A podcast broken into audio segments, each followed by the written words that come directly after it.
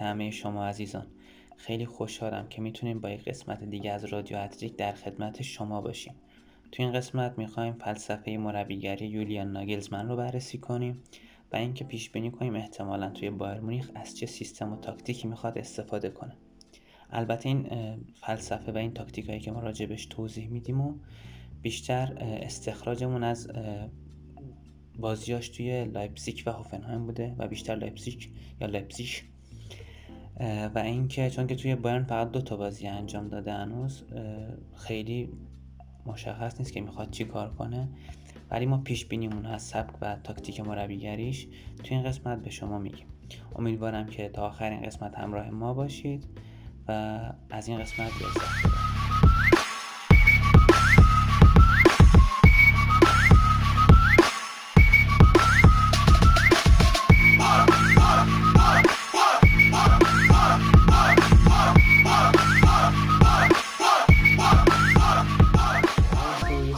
اطلاعات از ناگلزمن به شما بدم. 34 سالش متولد آلمانه. موقعی که بازیکن بود پست دفاع بازی می‌کرد. خیلی هم از بازیش تعریف می‌کردن. ولی تو سن 20 سالگی به خاطر مسئولیت شدیدی که واسش اتفاق میفته بیخیال بازی کردن میشه. و به خاطر علاقه شدیدی که به فوتبال داره میره دنبال مربیگری. و خب این قضیه دوران بازی کردنش و قضیه اینکه چجوری مربی میشه خیلی قضیه مفصل و جالبی داره. ولی خب چون که تو این قسمت ما می‌خوایم آنالیز کوتاه انجام بدیم واقعا فرصت نمیشه. چون خود اون موضوع شاید 5 تا الی 10 دقیقه زمان لازم داشته باشه. ایشون سال 2016 سرمربی هافنهایم میشن. تو فصل اولشون تیمو از سقوط نجات میدن. فصل بعدش چهارم میشه هافنهایم. یه پیشرفت فوق العاده یعنی توی یک فصل 13 پله بهتر شد. صعود کردن. فوقالعاده بود کار ناگلزمن و سهمیه Champions League واسه هافنهایم به ارمغان آورد. سال 2019 مربی لایپزیگ میشه که خودتون می‌دونید نایب قهرمان بوندسلیگا میشه سوپر جامو می‌بره تا نیمه نهایی CL بالا میره و خلاصه آمار فوق‌العاده‌ای داره واسه یه مربی جوان و ولی آتش مربیگری خیلی زیادی داره. یعنی مشخصه که می‌خواد به جایی برسه که هیچ مربی دیگه به اونجا نرسیده. این یه اطلاعات کلی بود راجع به تاریخچه آقای ناگلزمن. بریم که راجع به سیستم و تاکتیکاش صحبت کنیم. میشه گفت که ناگلزمن خیلی مهم نیست واسش که یه سیستم رو پیاده کنه. یعنی مثلا فقط 442 یا فقط 433 نه. معمولا مربی که بازی به بازی تغییر میده اما در کل یه سری توی هر فصل یه سری ترکیب سیستما رو بیشتر استفاده کرده. مثلا اوایل توی لایپزیگ بیشتر از 442 استفاده می‌کرد. انواع 442 چه diamond چه flat. و بعد از اون آروم آروم تغییر میده و بیشتر به سیستم های سه دفاع مرکزی روی میاره بعد از 442 بیشتر 3 3 2 2 رو انجام میده. خیلی دوست داره اون مرکز زمین رو در اختیار داشته باشه و اجازه بازی سازی به حریف نده. تو مرکز زمین. بعدش 3 4 2 1 3 4 1 2 و 3 1 4 2 توی فصل اخیر بیشترین چند تا سیستم رو استفاده کرد. ولی در کل واس هم میگم مربی هستش که بر حسب مهره هایی که داره و بر حسب حریف سیستم میچینه که به نظر بهترین کاره. چون مربیایی که به یک سیستم علاقه دارن و وابسته به یک سیستم هستن توی بعضی از بازی ها ضربه می‌خورن از اون. ولی مربیایی مثل ناگلزمن که سیستم های متفاوتی رو پیاده می‌کنن می‌تونن تو بازی مختلف خوب نتیجه بگیرن. تیم های ناگلزمن معمولا پرس از بالا رو در دستور کار خودشون قرار میدن. توی بازهای مختلف سبک پرساش متفاوته. ولی تو سالیان اخیر دیدیم که بیشتر موقع پرس حالت چهار تا بازیکن جلوی حالت لوزی شکل به خودشون می‌گیرن مرکز زمین رو میبندن و کاری می‌کنن که حریف توپو به کناره ها ببره. اینو واسه های گالتی هم گفتیم که دوست داره بیشتر توپ به کناره ها بره بعد موقعی که توپ به کناره ها میره با اوورلود و برتری عددی ایجاد کردن سری میرن که توپ از حریف بگیرن و با کانتر پرس های شدید و سرعتی توپو به دروازه حریف برسونن. هماهنگی خیلی خوبی دارن. یعنی این بازیکن مثل یه unit مثل یک واحد خیلی خوب با هم دیگه عمل می‌کنن. تو سالهای گذشتم دیدیم بعضی از بازیکن ها مثل لایمر مخصوصا فوق العاده بود. یعنی یک ماشین pressing بود در اصل لایمر توی لایپزیگ و این بازیکن هم نقش کلیدی توی pressing داشتن. البته تو بازی های سختتر معمولا wing back ها کمتر نفوذ می‌کنن. مخصوصا بعد اون باخت عجیب غریبشون به منچستر یونایتد پنج که باختن. بعد اون بیشتر احتیاط کردن مخصوصا جلو تیمایی که خوب ضد حمله می‌زنن. wing back اشون کمتر جلو میرن و محتاطانه تر بازی می‌کنن. موقع build-up خیلی صبور هستن تیمای ناگلزمن یعنی خیلی خودشونو به آب و تاب نمی‌زنن که سریع توپو برسونن به دروازه حریف. اما اما وقتی فضا پیدا کنن اون موقع است که سری با پاسای تک ضرب و استفاده از سرعت بازی کنن خودشونو به دروازه حریف میرسونن. یعنی تا وقتی که فضای خالی پیدا نکردن عجله نمی‌کنن. خیلی خوب عقب پاسکاری می‌کنن مالکیت توپو در اختیار می‌گیرن ولی تا ببینن که فضا هست سریع توپو میفرستن توی فضای خالی و حمله می‌کنن. بعضی از کارهایی که حالا تو build-up انجام میدن چند تا الگو هستش که خیلی استفاده می‌کنن. معمولا توپو میارن یک سمت بعد که سمت مقابل طرف مقابل خالی میشه سریع با یه پاس عالی منطقه بازی رو عوض می‌کنن تا از اون طرف حمله کنن. این یکی از الگوهای حمله کردن تیم آقای ناگلزمنه. یکی دیگه از کارهایی که زیاد انجام میدن مخصوصا زمانی که ورنر توی لایپزیگ بازی می‌کرد ارسال مستقیم لانگوال یا پاسای مستقیم از دفاع به حمله بود که از سرعت مثلا ورنر استفاده می‌کردن و موقعیت ایجاد می‌کردن. البته تو فصل آخرم دیدیم که یوسف بولسن هم خیلی خوب این کار رو انجام میده. موقع بیلداپ یکی از مدافع حالا مخصوصا اوپامیکانو که خودش هم با ناگلزمن رفته بایر مونیخ یکی از دفاع میاد جلوتر کنار یکی از هافبک ها قرار می‌گیره تا برای بیلداپ به مشکل بر نخورن. زیر فشار پرس اذیت نشن.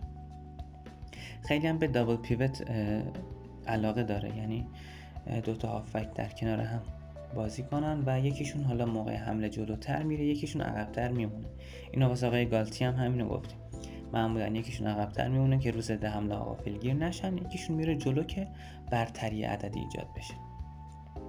مهاجما معمولا وقتی که دو نفر باشن یعنی از دو تا مهاجم استفاده کنن یکیشون عقبتر میاد توپگیری می‌کنه حرکات ترکیبی انجام میده یک دو انجام میدن و کلا یه سیستم جالبی داره. شما احساس می‌کنید که تاکتیک های آقای ناگلزمن خیلی پیچیده است. چون توی زمین نگاه می‌کنید احساس می‌کنید که خیلی نامتقارنه خیلی منظم بازیکن وای نستادن که این هدف خود ناگلزمنه. در این حال خیلی ساده است. یه سری قوانین خاص داره تاکتیک های آقای ناگلزمن که اونا رو رعایت کنن خیلی خوب می‌تونن نتیجه بگیرن بازی کنن اوورلود طولی و ارزی ایجاد کردن. یکی دیگه از هدف های تیمه. آقای ناگزمنه یعنی چه توی یک خط چه به صورت عمودی چه افقی می‌خوان اوورلود ایجاد کنن برتری عددی ایجاد کنن که همیشه گزینه پاس داشته باشن و سریعتر به دروازه حریف نزدیک بشن.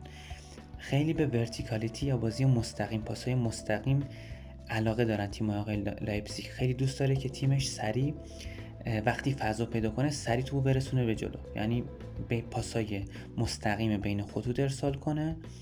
و با یکی دو تا پاس سریع به دروازه حریف برسن. یعنی پاسهای تک ضرب و سرعتی. پاسهای lay-off هم خیلی زیاد میدن. بذارید یه مثال بزنم واسهتون که روشن بشه. چون که من اولش گفتم صبور بازی می‌کنن الان میگم که سریع خودشون به دروازه حریف میرسونن. ببینید تیم آقای ناگلزمن منتظر فضای خالیه. یعنی تا فضای خالی به اندازه کافی که دلشون بخواد واسهشون ایجاد نشه همون عقب پاسکاری می‌کنن به هم دیگه پاس میدن هافبک ها و مدافع ها به محض اینکه ببینن فضای خالی ایجاد شده پاس سری پاس میندازن که توی فضای خالی بازیکن هم تیمیشون استفاده کنه.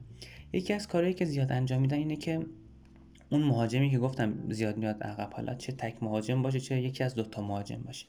وقتی میاد عقب توپ گیری می‌کنه معمولا پاسای ورتیکال بین خطوط واسش ارسال می‌کنن. همین که توپو می‌گیره یه پاس رو به عقب پاس لیاف یا پاس رو به عقب میده به یکی از همتیمیاش مخصوصا هافبک اگه باشه. و از اون ور یکی از wing back ها سریع نفوذ کرده. اینکه مهاجم پاس میده به هافبک هافبک هم سریع پاس رو به جلو میندازه واسه اون wing back ی که توی فضای خالی نفوذ کرده.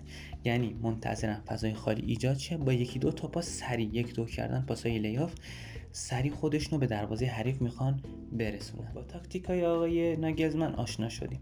احتمالا ایشون می‌خواد همچین فلسفه رو توی تیمش پیاده کنه. هرچند بازم میگم سیستمش شاید بازی به بازی فرق کنه. توی دوتا بازی اول بایر مونیخ دیدیم که از 4 2 3 1 استفاده کرده. بازم تکرار می‌کنم. ناگزمن واسهش مهمه که بر اساس حریف و بر اساس بازیکنایی که داره سیستم بچینه. نه اینکه فقط یک سیستم رو به زور پیاده کنه توی تیم. توی دو تا بازی اول دیدیم که از 4 2 3 1 استفاده کرده. نتیجه گرفت. فینال سوپرکاپ از دورتموند برد. جلوی مونشنگلادباخ مساوی کرد ولی خب خیلی موقعیت داشت که با بدشانسی نتونست بازی رو ببره. و ولی در کل تاکتیکاش احتمالا همین تاکتیکا باشه. پرس از بالا رو انجام میده. overload ایجاد کردن بازی مستقیم و سریع. من چون با جوونا هم کار کرده توی لایپزیگ خیلی بازیکنهای جوان خوبی زیر دستش بودن. احتمالا توی بایرمونیخ هم با اوپامکانو و موسیالا و بازیکنهای جوان دیگه بتونه خوب نتیجه بگیره. آلفونسو دیویس و بازیکنهای دیگه که جوان هستن. و همچنین چون چند تا ستاره هم داشته تو این چند فصل لایپزیگ بتونه با بازیکنهای ستاره هم خوب کنار بیاد. هرچند که به خاطر خب سن کمی که داره و انتظار هواداران بایر مونیخ احتمالا یکم فشار روش باشه. ولی خب ناگزمن نشون داده که مربی هستش که می‌تونه به چیزهای بزرگتر از این هم برسه و تیمشون موفق کنه.